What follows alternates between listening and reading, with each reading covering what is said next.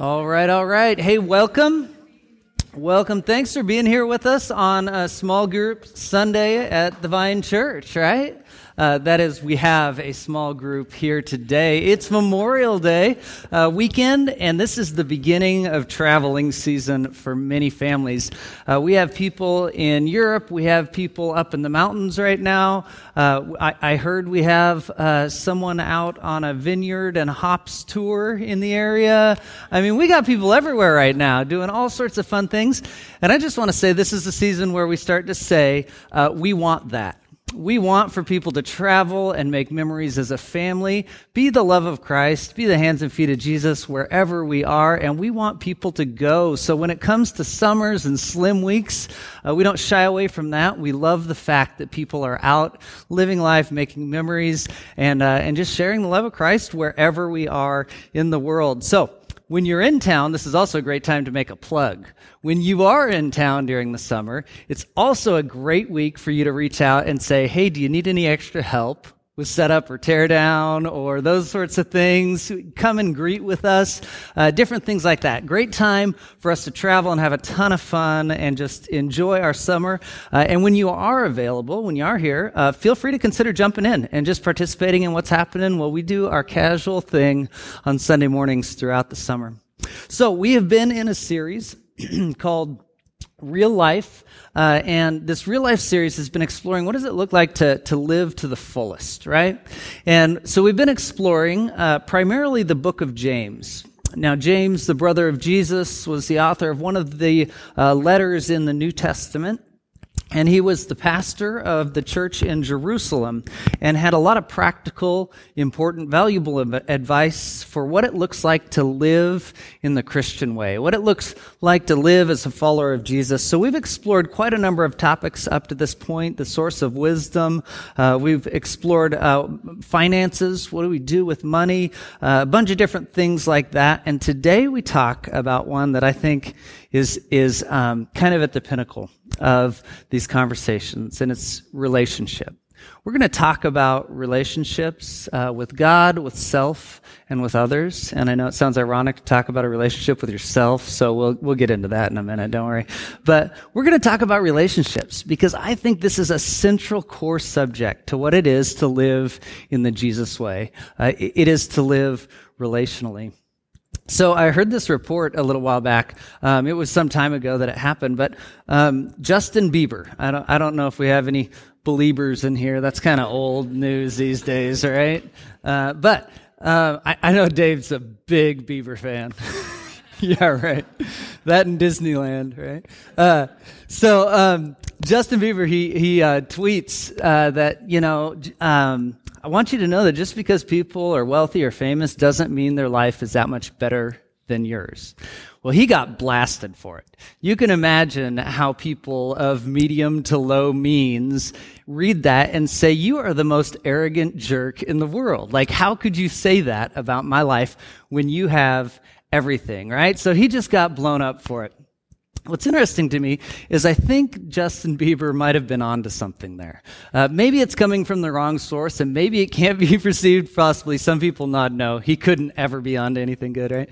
But yeah, I think he's onto something. Uh, the fact that quite often we think that more things or being able to do more things will bring contentment or happiness in life, right?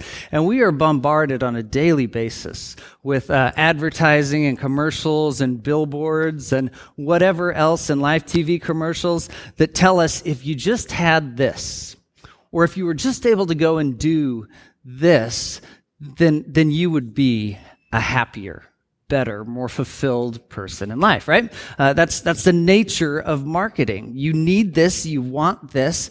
And by and large, friends, I think we buy into that idea pretty well. I, I know I do in my life, right? There's always that next thing that you want. And have you ever noticed when you get that next thing, there's something else in order that you're going to want also? Like, it, it's a never ending um, process of wanting or needing uh, more. And so we keep pursuing all these things in life, and I'm going to propose today that those things are not ultimately what will bring us contentment or happiness. And we find ourselves in our lives looking uh, into the lives of other people. And uh, I, I, don't know. I don't know if you think in the idea of this imaginary scale of one to ten, right? And so, so we rate ourselves versus versus others. You know, Bieber, as far as having things and opportunity, he's a ten, and it's like, man, I'm like a four or five. I don't know. I'm I'm. Uh, American, middle class American. Maybe that means I'm an eight worldwide, but rarely do we think in those terms, right? It's like compared to him, I've got so little. And we do the same thing with our cars. You know, I, I don't know if, if it's your house that's a three and your car is seven or your car is, or, or your house is seven and your car three, right? But, but we make these trades and we're like, uh, you know, but we always want something more. And we find ourselves sitting and scrolling through our social media feeds, many of us, and looking at all these incredible adventures that other people are having. And it's like, man, why can't I have an adventure like that, right? Here's the, here's the ironic thing about always pursuing more as far as things and activities and opportunities in life. We spend all this time looking at others around us and lamenting what they have that we don't have. And all the while, while we look at their lives, we are missing the most important aspects of others, which is an opportunity for relationship. Like, how unreal is it actually uh, that, that we sit here and look at other people's lives and are jealous and totally miss the fact that, that this is a person that I have some sort of relationship with, that I could be going deeper in that relationship with them, right? So we look at people around us all the time and quite often totally miss the opportunity for relationships. So let's just explore today how important relationship might be in our lives. Derek Flood is an author and he, he said this in an article I was reading from him. He said, it is in relationship that we find out who we are as human beings and what matters most in life. We as humans are made for a relationship and outside of relationship, we cannot be truly ourselves. He says we are made for relationship. It is in the context of relationship that we find out who we are. And I believe this to be true. And we're going to broaden the subject of relationships beyond just the subject of how we relate to other people. We're going to talk today about a, a relationship with God a relationship or, or, perception or understanding of ourselves, and then we're going to talk about our relationship with others, born of those two concepts. So let's start with um, uh, what does it look like to have a filling, fulfilling and thriving relationship with God? Uh, maybe we should ask the question first why would I want to be in relationship with God? Or is it really possible to be in a relationship with God? You know, for those of us that, that believe in God, as, as probably most of us do here in this room, um, we, uh, we uh, consider this God that created everything, that is incredibly powerful, right? And, and this God that created everything everyone that we know who is powerful, you know, presidents and rulers of nations and the CEOs of top companies, these are the least accessible people to us in the world, right? To us ordinary people, I have no direct access to the most powerful people uh, in the world around me, right? And so we would think a God who created all of this world and everything in it uh, would be like most powerful people, uh, completely inaccessible right? And sometimes we live life from that very perception. At times in Christendom, God has been relegated to this far off concept, but I do not believe that is the narrative of Scripture. I believe that the God who created all of this, who created humanity, desired to be in relationship, to walk in a garden with the, the, the good people that he had created. And when sin was adopted into the world and created separation, I believe God was a God of mission who pursued people, desiring to restore right relationship with them. And in the story of God's pursuit of humanity, the desire to restore relationship with his creation, with people whom he loves, uh, comes the story of Jesus. Um, actually, let me back up. I'm skipping one. In James chapter 2, 23, uh, um, Abraham believed God and it was credited to him as righteousness, and he was called God's friend. Now, this is unique and interesting because it's referencing an Old Testament character, the man Abraham, who was called God's friend. And uh, in Judaism, God was much more separated than what we'll describe in just a moment.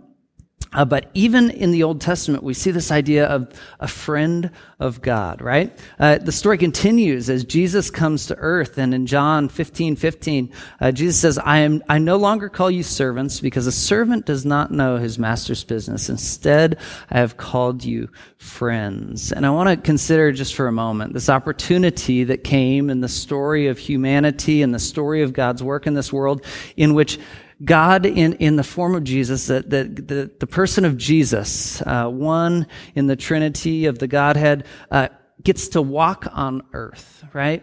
and, and gets to literally uh, live in friendship with and close proximity to people. Like a new chapter had opened up in this idea of God as a friend, as Jesus, you know, touched a leprous person, was, was friendly and engaged in relationship in the world around him. And, and then the story continues even further. Shortly before Jesus' death, he says to his closest followers, he says uh, to them, It's good that I'm going away. And if you or I were, were there, we would probably say to Jesus what many people said to him many times. We'd say, You are crazy. That is ridiculous. How could it, how could it possibly be good that you're going away? In this story of God's pursuit and relationship with humanity, you're here on earth and I'm sitting face to face with you. And it's not good that you're going away. But Jesus finishes that statement saying, Because when I go, the Father will send the Holy Spirit to be your counselor and your guide. And yet again, a new chapter and the most remarkable chapter in this story is ushered in, in which God would dwell in humanity. In which the Spirit of God would dwell inside of us. Talk about a God desiring personal relationship to invest in humanity to this extent. Jesus' promise was great in the Holy Spirit. And the final piece that uh, I could save time and not say. Uh, but Jesus, uh, as he as he dies on the cross, after having promised the Holy Spirit. Um, in the temple was the Holy of Holies, separated by a curtain, and only one man, the high priest, once a year could enter into the Holy of Holies to offer sacrifices to God. But this is where God would dwell. This is kind of where that idea of God as separate or far away can be found in the Old Testament. And, uh, and so uh, God would dwell in the Holy of Holies uh, with very little access to humanity. Though God was at work in the world, very little direct access. And as Jesus died on the cross, amongst the miracles that happened, the rocks breaking open and tombs breaking open and the sky going dark and all the things that happened as Jesus died on this cross, uh, the final and maybe most powerful that can be easily overlooked is that the curtain in the temple uh, was torn from top to bottom. That this, this curtain that separated God's presence from humanity would be no more, that there would be no more separation between God and the people that he loves, because in Jesus' atoning sacrifice, there, would, there need be no more separation. And so as Jesus died and the curtain is torn away, there's an invitation to relationship. Now, um, I won't have time to go into a lot of detail here, but I want to ask you to consider in the hours and the days to come, what does it look like to cultivate a relationship with God? Naturally, we have things like Scripture, which is very good. Uh, uh, that's that's a that's an appropriate answer in response to this. It's also maybe come to sound like the canned answer in our head, right? It's like, oh yeah, I just got to read my Bible more to be in a deep relationship. Sure, uh, it is important, and and every one of us should be doing that, no question about that. But it goes beyond that. Last week, Sarah spoke on prayer, and if you didn't get to be here, I'd encourage you to jump on the website and listen to that podcast uh, as she talked about uh, prayer and an invitation to a two-way conversation with God. Now, these are relational terms, right? A, a, relationship in which we speak with God, but we hear from God also. So we speak and we, we, we create room, we create space also to listen to God. This is relational. And I'd ask you to consider what does it look like for you to pursue deeper relationship with God? Consider modes of engaging God. Do you engage God best uh, sitting on your back porch with a hot cup of coffee, or is it going for a hike in the mountains? Is it reading scripture, or is it in prayer? And I'd invite you to consider what does it look like to engage more deeply and fully with a God that desires relationship with you. So that's our first point as we talk about relationships. What does James and what does Jesus have to say on the subject of relationships? First of all, there is an open invitation to meaningful, deep, and fulfilling relationship with our Heavenly Father. Secondly, let's talk about self. And I already mentioned it. It's ironic to say you should have a good relationship with yourself. This is not some sort of split personality conversation. That's not where we're going with this. What I want to consider is what does it look like to have a healthy perception of self? Right? What does it look like to love and embrace who we are and still to strive for more? Let me start uh, with this. Um, I was reading some studies recently that have been done on the idea of, of our, our self and accepting ourself as opposed to self criticism.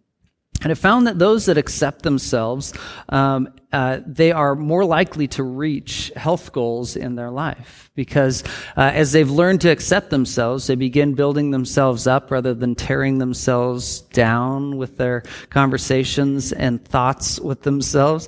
Um, it found that those that accept themselves, um, they uh, it, it, helps uh, mental health and it combats anxiety in their lives. Those that have learned to accept or to love themselves um, actually are less likely to procrastinate uh, because it combats those negative thoughts that spiral and cause us to lose traction in life. Right? And and these studies found that those that learn to accept or to love themselves, um, that that accepting or loving themselves uh, helps us also in times of of adversity to find healing and to find hope and purpose in life. So that's some really simple, practical things about learning to love or uh, accept ourselves.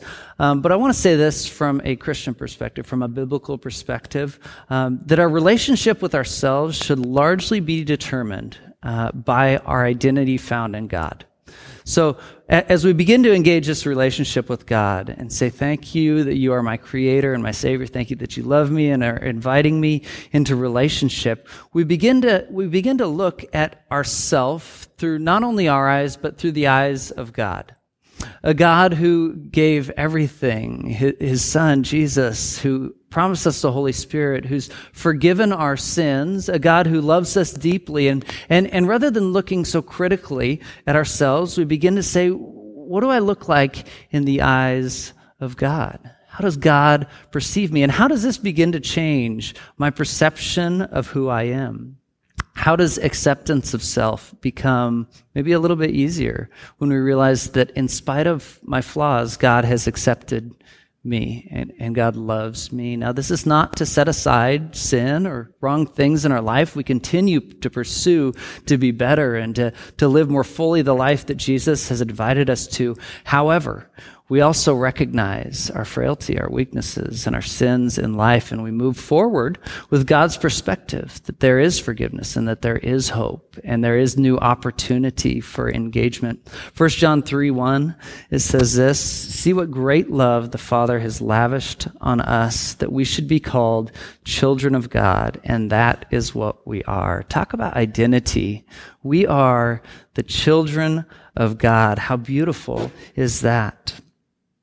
1 Peter 2 9 says this, but you are a chosen people, a royal priesthood, a holy nation, God's special possession, that you may declare the praises of him who called you out of darkness into his wonderful light. It says that a part of identity, our identity is not just that we are loved children of God, but that we are invited into God's mission, that we are participants in the things that God is doing in this world. So my identity, I'm a child of God and I'm a participant in the things that God is doing. Our identity is rooted in God's promises, in, in the mission of God. We learn to love ourselves because we are loved by God, and we find new hope and new meaning in that journey with God. Finally, Jesus says this. Um, he says, Love others as you love yourself, right? One of the greatest commandments. Jesus says, Love others as you love yourself. Um, there's this there's this two way road between these conversations. We learn to love ourselves, but not at the exclusion of others, right? Uh, instead, uh, the love that God has lavished on us allows us to love ourselves, and then that love is then poured into the lives of others as we begin to love them as we love ourselves. So, I'd ask you today, how well do you love or accept yourself? It's a valid question to ask. Uh, many of us put on a pretty pretty good front, look pretty put together, uh, but in our own minds are pretty critical of ourselves. I'm sure I'm not the only one in this room that does struggle or has struggled with those sorts of things. so I want to propose just a couple simple ideas on what it looks like to accept and to love ourselves a little bit better, to see ourselves like God sees us. Um, first of all, um, self-talk. Um, often is negative, but to shift that um, in ways that uh, raises awareness to our strengths and our good qualities. Maybe you need to be your own cheerleader occasionally, saying, "Hey, you're good at this, right? Uh, so, so we shift some of our thought process. We focus uh, less on winning approval of others because ultimately our self worth uh, and our worth in general is not dependent upon the view or thoughts of others. Uh, we begin to improve in accepting ourselves as we learn to forgive ourselves as God has forgiven us, and then to move forward, to be better, to do better. But we learn to forgive ourselves for our mistakes. Um, we learn to accept ourselves better when we start actually making needed changes rather than just thinking about them or lamenting who we are, right? When we start to take action, moving towards positive things. Um, uh, focus on writing our story instead of watching the stories of others, right? Isn't that easy to do? Uh, just to see the other things going on, to be so caught up in the news or the drama or what other people are doing that we forget to really be intentional about writing our own story, right? About moving forward with the things that we want to do and accomplish in life. And finally, I'd say this uh, we'll learn to accept ourselves better when we learn to be kind and loving to other people. Uh, and that's where we'll transition into our third point. We've talked about uh, a relationship with God. We've talked about our relationship or perception of self. And finally, we realize that we are invited um, to love other people, that we are invited to be in relationship with people around us. And in fact, it's in the context of relationship with God and healthy relationship with uh, ourselves that we are able to engage in healthy, thriving, fulfilling relationships with other people around us. With that foundation of God and that perception of self, we are then able to engage intentionally in relationships with other people. Again, I was reading about studies and this idea of relationship with relationships with other people in life, and uh, I found some really interesting studies. Um, those with social, strong social relationships are 50% less likely to die prematurely uh, was was one study that I was reading this week. Um, that healthy social relationships um, uh, aid in in countering the stresses of life. That people with healthy social networks um, uh, are are are healthier people. In fact, I saw this one study. I hope you hear the irony in this. It said that uh, it was done at a college, and it found that those with healthy social networks were. Um, uh, let, let, let me get it. Let me get it Oh, yeah. I thought there was a percentage. There's not. It said that college students with healthy social networks were less likely to, to catch the common cold.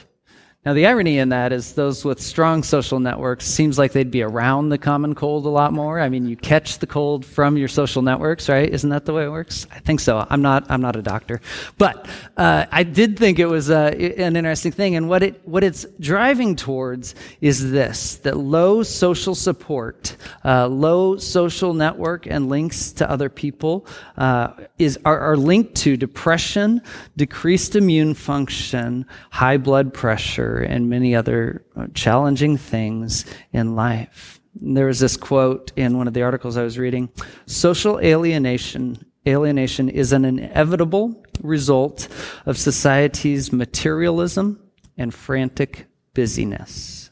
Social alienation, it's a result of materialism and our frantic busyness. I believe that as followers of Jesus, we are invited to take relationships far more serious than materialism or the consumerism that, that uh, tends to creep into our lives through our society.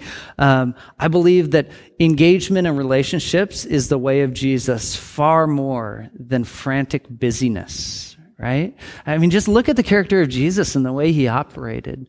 Walking from town to town. He didn't drive a Jeep from town to town. There, proof right there, right? No, there, there weren't Jeeps back then. It's okay. I'm just playing around. Right? But Jesus, uh, he lived a simple and a slow life, and he took the time to take children on his knees, and he took the time to engage in conversation with marginalized people around him, right? He slowed life down, and people mattered deeply. In uh, John 15, Jesus says this. Um, uh, Jesus has been, it's mentioned a couple times in John. But he's been asked, what's the greatest commandment? Well, love God and love people, right? Love God with your everything and love others as yourself. And then Jesus goes on uh, to say this to his followers. He says, one command I give you. And I don't know how they perceive this. Are they like, man, we already have so many commands in the Old Testament and now we got these two great ones and now you're going to add another. I don't know if they went that way with it or if, uh, if they're like, oh, thank you. Simplicity in one command. But Jesus uh, says, uh, this one command I give you love others as I have loved you. Listen to the simplicity. As we talk about relationships and the importance, sure, there's psychological and sociological and physical benefits to living in relationship, but listen to the command of Jesus. He says, Love others as I have loved you. And let me just admit that he sets the bar way too high for me. Like, how did Jesus love us? I mean, he came as a servant. He gave his life. And it's like, Jesus, how do I live? Great, it's only one command, but how do I come close to living up to that? We are invited to set that as our target, right? That is the mark that I will strive for, that I will learn to love other people as Jesus has loved us. And Jesus, as I fall short, uh, guide me and correct me that I can be more loving. So let me say this, friends. Uh, Justin Bieber has it all as far as uh, material uh, opportunities in life, right? He, he's got it all. But I think maybe what he was getting at was that there are more important things in life than just money and things and adventures, right? And I want to propose that a primary one, looked at through the lens of Scripture and through the lens of Jesus, a primary opportunity we have in life is to live in relationship. So as we go from here today, um, it, it, might be that you're really uh, in tune with and good at one of these three aspects: God, self, and others. Maybe you're really good at relationship with with uh, with God. Like that's just something that you feel like you have locked in. But maybe there's another one of those that that you're further from. I'd like to invite each of us today to consider where am I at in, in the context of my relationship with God, with my perception of self, and in my relationships with other people. I'd like to invite us to consider which one of these is the one that that God, that Scripture might be inviting me to consider engaging more intentionally. Justin's been talking with us about the Connect Challenge. Did you tell us about it this morning or I don't remember. It wasn't on there, was it today? Yeah. So this Connect, Connect Challenge, and, and it relates perfectly to uh, what we're talking about today. Connections with God, connections with other people, both in the church and out of the church. I want to invite us to get out of our shell, to find the blessing and the hope that is, that is found in, in, in a healthy relationship with God, in a, in a meaningful understanding of ourselves, and then in healthy relationship with other people. Consider with me today as we pray and, and as we close out what it looks like to engage in relationship the Jesus way. Father God, we thank you for this day. We thank you for this opportunity to dig into your word. And Father, as we just consider what does it really look like to live this Christian life in the world around us?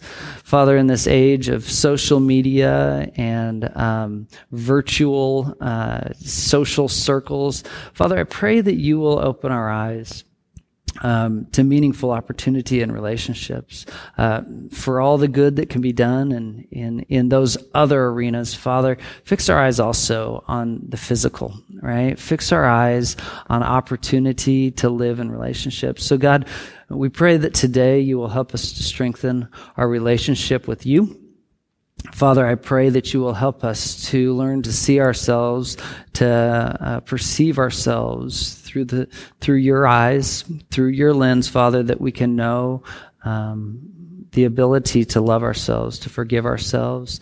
And Father, ha- as we develop this relationship with you and as we learn to perceive ourselves um, well, Father, I pray that you will help us to be a source of light and love in this world around us, that you will invite us to meaningful, beautiful relationships that are self fulfilling and fulfilling for other people around us. Father, teach us to live in relationship as you live, and exist in relationship. Father God, we pray that you will open our eyes to how we can move forward in relationships in our lives with you, with ourselves, and with others. It's in Jesus' name we pray. Amen.